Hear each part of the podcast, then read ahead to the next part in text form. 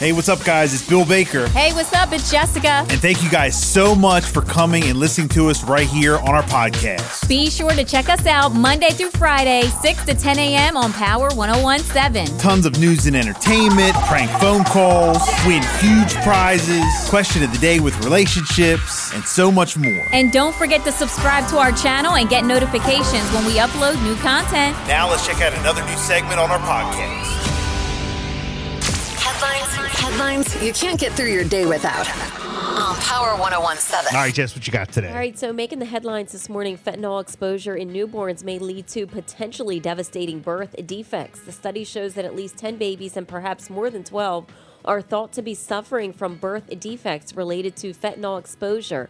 The findings published in the Genetics and Medicine Open said that six babies were identified at Nemours Children's Health in Wilmington, Delaware, two in California, one in Rhode Island, and another one in Massachusetts.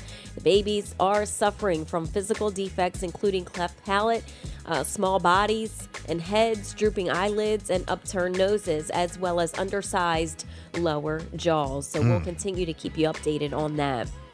Now, a 16 year old high school student claims to have reversed the engineered Apple's iMessage, allowing messages to be sent as blue bubbles from any device. Initially, they were very skeptical, but they received a prototype, a prototype that worked, leading to the development of the Beeper Mini app. This Android app identifies iMessage users and it converts text messages to the blue bubble format on Apple's platform, enabling users to use the message just like an iPhone user would be doing. All right, so hold up. So Yes. What a smart kid, a 16 year old high school student. so you get another app if you if you're an Android, Yep. you get know, app. and It's you text an i Beeper Mini app. well if you text an iPhone person, you know it's green. Yes. So you go And on this app you- Apple users will dog you for it. you, well you can text and like, it'll "Oh, come up hell, blue. This is an Android. That's too much work.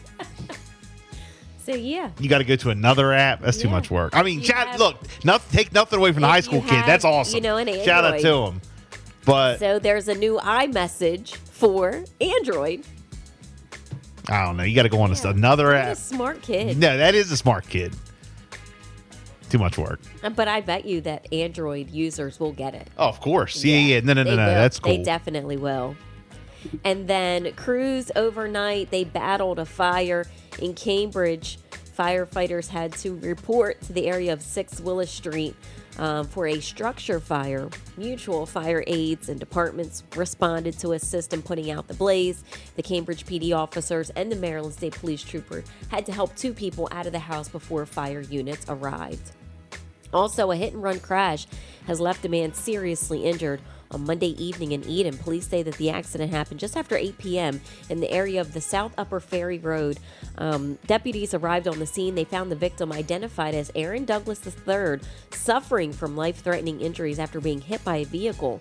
Douglas was flown to shock trauma in Baltimore. He does remain in critical condition at this time, but witnesses reported that the suspect's vehicle had left the scene, but they were able to provide police with a description a short time later. The Princess Anne Police Department located the suspected vehicle and they seized it. Uh, 47 ABC says that the vehicle did show signs of striking a pedestrian. Interviews with multiple witnesses say that they were in the car. It was a black sedan, a Buick sedan. They allowed the prime suspect to come forward. They are going to, um, you know, pending charges in this case, but they are doing, you know, a blood sample, the toxicology report. A woman said that she thought that it was a deer. I know. They thought that they struck a deer. wow. Be careful of them deer. It's that time of year, guys. I, Gosh. I, I don't know about them deer. I don't fool with them deer. So, I mean, we're following that investigation as well. Mm. And then, of course, it is the holidays, and financial experts are coming over and providing tips for shoppers, saying don't go into debt this holiday season.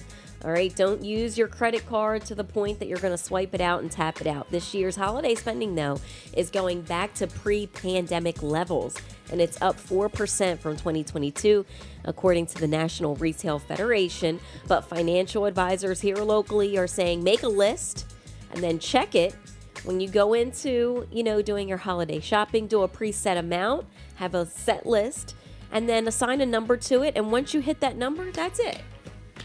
Okay. All right. Um, but Cool. Thanks for you- that advice. They want to help you financially. They said that if you don't set money aside, though, don't spend it. Hmm. Don't, you know, use a credit card. If you don't have the money, don't.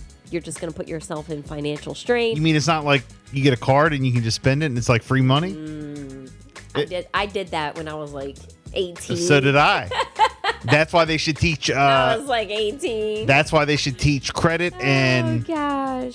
um, Boy, yeah, like a credit course. My lesson. They should have a whole course on credit all the way through high school Yeah. to teach kids about buying stuff and using credit. Don't teach me how to write a check. That's dead. Te- teach me how to how to manage credit. yeah. This is so. I remember. So important. I don't know if they do this anymore in, in, in high school. I have to ask my kids, but back in the day, we learned how to write a check. Oh Yeah, yeah. that's dead. I remember. Teach that. me about credit. That's Yep. what that's what I want my kids to do. Yeah, but they say about a quarter of Americans are still paying off holiday debt from 2022. Oh, okay. So 646. It's a Bill and Jessica show. We got sports up next.